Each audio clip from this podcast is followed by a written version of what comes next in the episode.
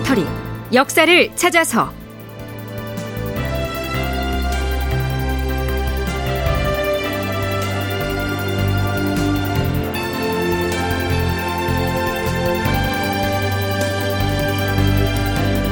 제 1059편. 추국장에 끌려 나온 인목 대비의 나인들. 극본 이상락. 연출 조정현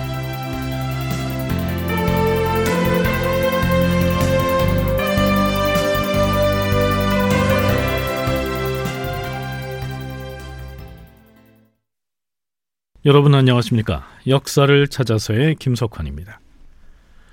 광해군 5년 5월 16일 이른바 6.25 칠신 중의 한 사람인 박동량은 광해군의 분노를 자아낼 만한 매우 민감한 내용을 진술합니다.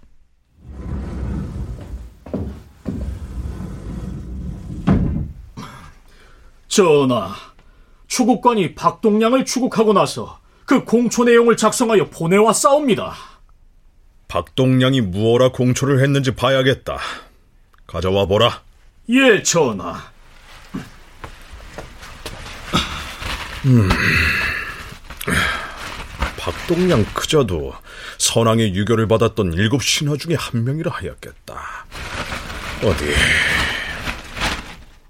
주상 전하, 신이 영창대군의 궁방에서 시중드는 나인들의 말을 여러 경로를 통해 전해 들었사온데 선왕께서 환우가 위중하실 때에 대군의 궁방 사람들이 요망한 무당들을 의왕의 묘소인 유릉에 보내서는 온갖 저주하는 주술 행위를 대대적으로 벌였다고 하였사옵니다. 선왕께서 병환에 시달리게 된 이유가 바로 의왕후 때문이라고 여겨서 그리한 것이옵니다. 뭐, 뭐라? 아니, 이 자가 지금 무슨 소리를 짓거리고 있는 것이야?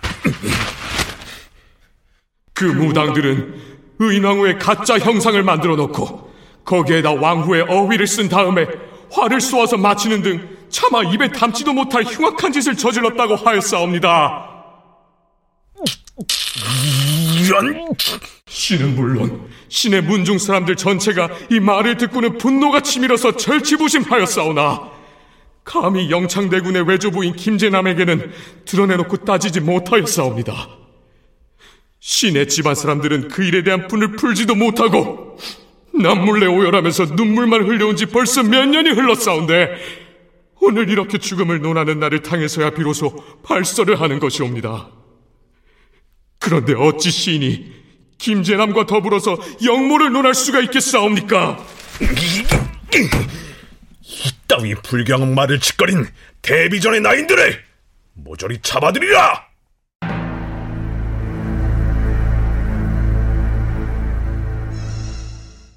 자, 보충 설명을 하자면요. 광해군은 어머니를 일찍 여의었습니다. 어린 시절부터 광해군을 친어머니처럼 돌봐온 사람이 바로 당시의 중전이었던 의인 왕후 박씨였던 것이죠. 앞에서 소개한 공초의 주인공인 박동량은 의인 왕후의 사촌 동생입니다. 아들을 생산하지 못했던 의인 왕후. 그녀는 광해군이 즉위하기 8년 전에 세상을 떠나는데요. 그가 묻힌 곳이 바로 유릉입니다. 그런데 말년에 선조가 중병에 걸려서 알아 눕게 되자 영창대군의 어머니인 인목대비 쪽 사람들이 의인 왕후의 무덤에 무당과 함께 몰려가서 왕후의 허수아비 형상을 만들어 놓고는 활로 쏘는 등 저주를 했다. 이러한 얘기입니다. 그 소문을 듣게 되자 의인 왕후의 친정 가문에서는 분노의 나날을 보내왔는데 어떻게 왕후의 사촌인 박동량 자신이 인목대비의 아버지인 김제남과 영모를 논의했겠느냐 이렇게 항변을 한 것이죠. 이 공초를 읽은 광해군의 분노가 영창대군과 그의 모친인 인목대비에게 향하는 것은 자연스러운 일이겠죠. 원창의 경상대 학술연구 교수의 얘기 들어보시죠.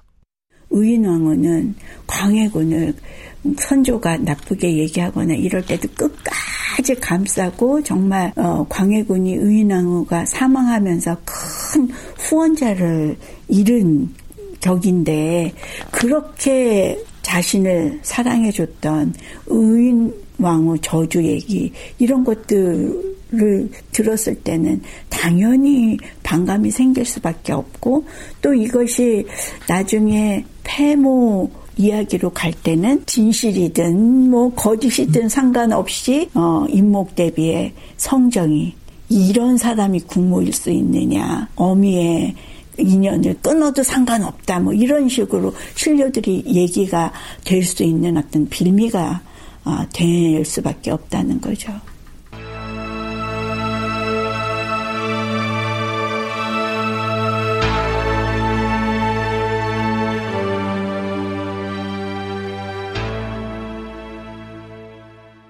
자, 그러면 의인 왕후의 무덤에 가서 저주를 했다는 박동량의 공초는 사실일까요? 광해군 일기에서는 사관의 설명을 덧붙여서 그 저주 사건의 진위를 이렇게 설명하고 있습니다. 당초 선조가 병으로 자리에 눕게 되었을 때 영창대군이 거처하는 궁방의 노비들이 무당의 망언을 듣고는 병이 나게 된 원인이 공빈 김 씨 때문이라고 하면서 그 묘소에 저주할 음모를 꾸몄다. 공빈 김 씨의 묘소란 임해군과 광해군의 친어머니의 무덤을 말합니다. 그러니까 애당초 의인 왕후의 무덤이 아니었던 것입니다. 그런데 그 말이 누설되자 임해군이 전해 듣고는 궁궐의 남자 종들을 보내서 공빈의 능을 지키게 하였는데 결국은 아무 일도 일어나지 않았다. 궁궐 노비들이 서로 투기하고 미워한 나머지 나온 말이었으므로 믿을 만한 가치가 없는 헛소문이었는데 박동량이 그 헛소문을 인용하여 말한 것이었다. 원래에서 각각 다른 상전을 모시는 궁궐의 나인들이 서로 시기하고 질투하는 과정에서 만들어진 헛소문이다란 얘기죠. 서강대 계승범 교수의 얘기입니다. 궁중 초소마다 나인들끼리도 경쟁이 심하거든요. 그러니까 아마 했을 가능성은 많아요. 그리고 실제로 자복하는 걸 보면요. 물론 고문을 받고 하긴 하지만 어, 저주했다는 얘기들을 들어보면 신빙성이 조금 있어요. 그러니까 이제 그게 이제 역모 사건 할 때 공초에 그런 말이 나오니까 이게 엄청 완전히 그냥 휘발유에 불 붙듯이 그런 효과를 낸 것이죠. 그러니까 평상시에 그냥 아 누가 저주했대 그러면은 그냥 아 그런가 보다 하는 거죠. 근데 지금 이게 옥사 때 이런 게 나오니까 이전부터 의인왕후 등에 저주를 했다. 이거는 보통 일이 아니거든요. 평상시 같으면 그런 소문이 돌아도 마인들 사이에 떠도는 헛소문이려니 이렇게 여기곤 말았을 텐데요. 그 저주 얘기가 영모 사건을 다루는 추국장에서 나오다 보니까 파장이 걷잡을 수 없게 된 것이다. 이런 얘기입니다. 사관은 논평에서 그 헛소문의 파장을 키운 장본인은 박동량이라고 지적합니다. 박동량은 자신의 결백을 주장하기 위해서 궁궐 노비들 사이에서 잘못 전해진 헛소문을 엄중한 반역 사건의 추국장에서 발설하고 만 것이다. 그 결과 간신들이 그 건을 빌미 삼아서 온갖 계책으로 이를 꾸며 만들면서 그 모든 것을 인목대비와 김재남의 소행으로 돌렸던 것이다. 하지만 박동량 자신 역시 결국은 유배형을 받게 되었으므로 식자들이 탄식을 하며 통분스럽게 여겼다.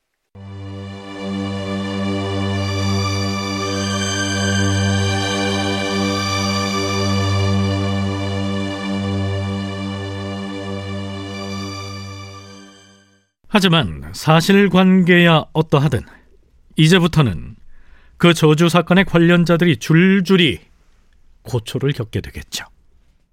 승진은 들라.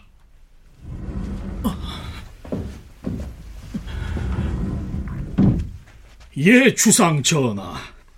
데뷔 전의 나인들을 잡아들이라 하였거늘. 예, 전하.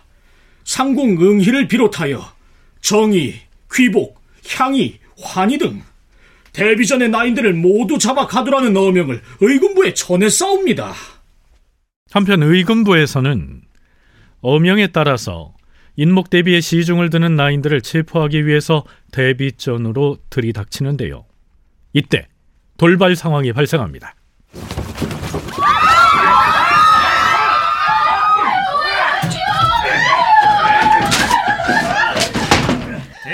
상궁 응이는 어디 있느냐? 응이의 소재를 대지 못할까?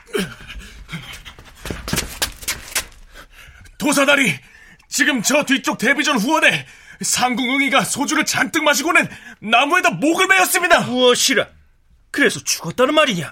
아, 닙니다 내시들이 달려가서 일단 구출을 했습니다. 빨리 가서 상태를 살펴보고 의금부로 압송하라. 네. 그런데요. 데뷔 전 상궁 응희는 의금부로 끌려가면서 술 취한 목소리로 고래고래 소리를 지릅니다. 그 내용이 실록에 올라 있습니다.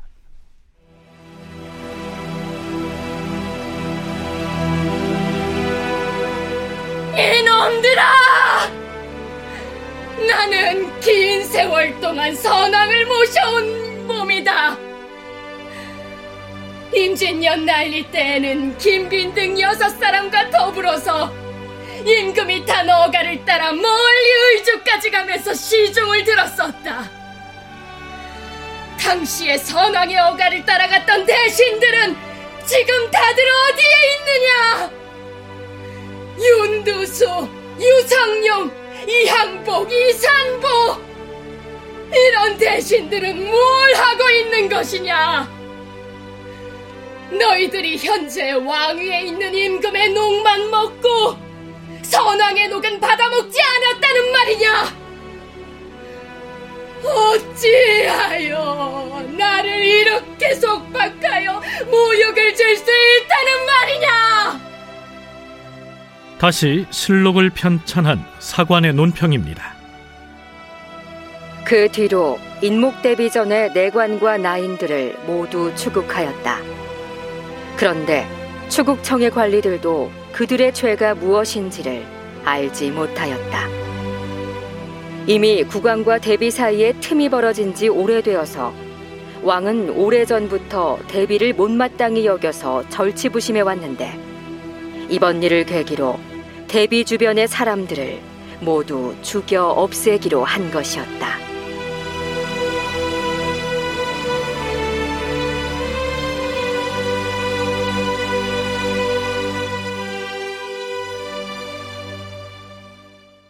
5월 22일 광해군은 대비전에서 시중을 들던 나인들과 내관들을 모두 잡아다가 국문을 합니다. 국왕 자신도 추국장으로 나갑니다. 그런데요.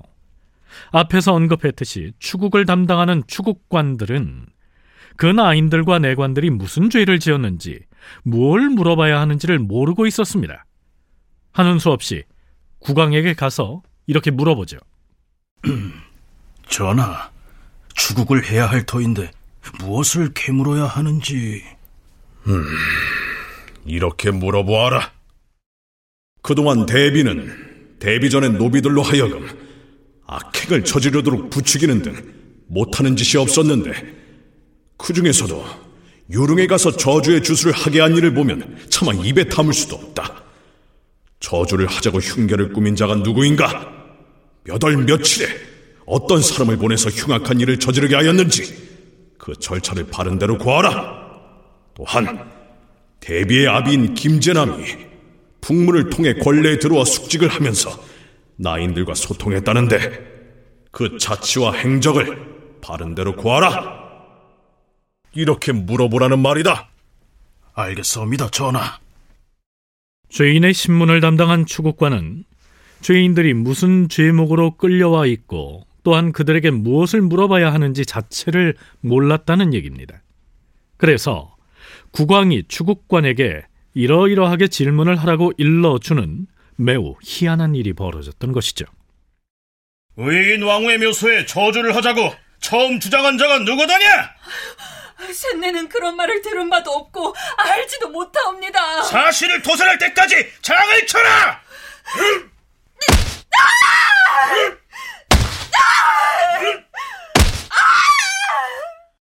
내관 박내문에게 묻겠다. 대비아비 김재남이 북문을 통해 궐에 들어와서 의왕후의 묘소에 저주하는 문제를 누구와 의논하였느냐? 소인은 그인에 대해서는 들은 바가 없사옵니다. 설령 그런 일이 있었다 한들 신과 같은 미천한 자가 어찌할 수 있겠사옵니까? 저자의 주리를 들어라!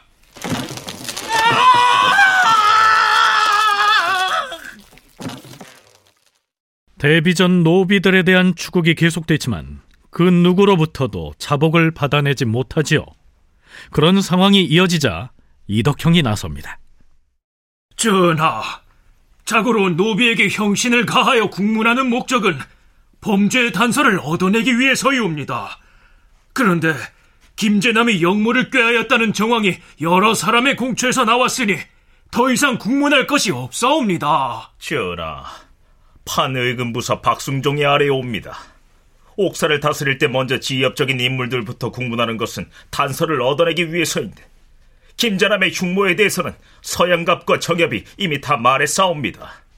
따라서 지금 노비를 형신할 필요가 없사옵니다. 그동안 잠자코 있던 이항복도 한마디를 보태지요.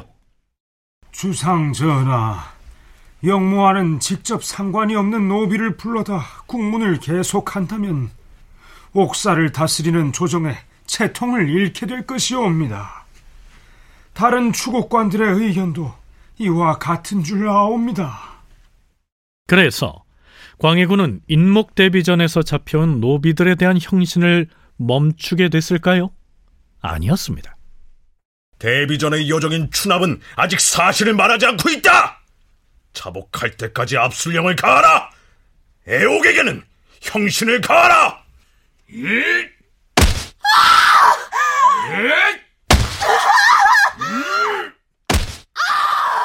추납에게 압술형을 가하고 애옥을 형신하였으나 모두 승복하지 않았다.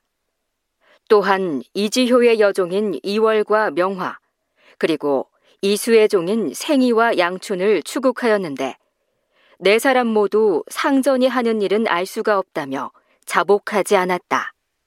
그리고 다음 날인 5월 23일 데뷔 전의 시녀인 추납이 가혹한 형신을 견디지 못하고 도중에 사망하였다. 그러자 대사헌 최유원이 아뢰었다.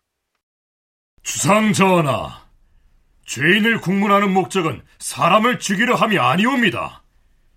데뷔 전의 나인 춘합은 형을 가하기 전에 이미 숨이 거의 넘어간 상태였는데 결국 전하의 앞에서 죽어나가는 꼴을 보이고 말았사옵니다. 춘합의 상태를 미리 아뢰지 못한 관리를 엄하게 벌하시옵소서. 다음 날인 24일 데뷔전의 상궁 응이는 스스로 죄가 중하다는 것을 알고서 일찍이 선왕의 총애를 받았노라고 핑계를 대고 있다. 혹 한두 번 총애를 받았는지에 대해서는 단정하기가 어렵지만 그래도 선왕의 총애를 받았을지도 모르는 나인을 국문하는 것은 자식된 도리로서 해서는 안 될 일이다. 응이에게는 매를 때리지 말고 대신 사약을 내리도록 하라. 그러는 중에 광해군의 의중을 읽은 대간과 대신들은 영창대군에게 화살을 겨눕니다. 주상 전하! 영창대군 이의는 비록 아무것도 모르는 어린아이라고는 하지만 반역의 무리가 그의 이름을 팔아 영모를 꾸몄다면 그는 장차 화란을 일으킬 근본 소지를 안고 있다 할 것이옵니다. 영창대군을 처단하시옵소서! 영창대군을 처단하시옵소서!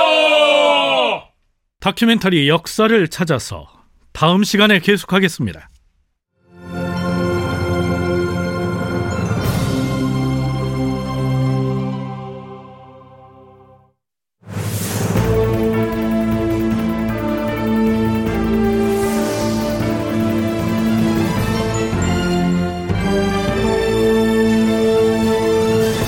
다큐멘터리 역사를 찾아서 제 1059편 추국장에 끌려 나온 인목 대비의 나인들 이상락 극본 조정현 연출로 보내드렸습니다.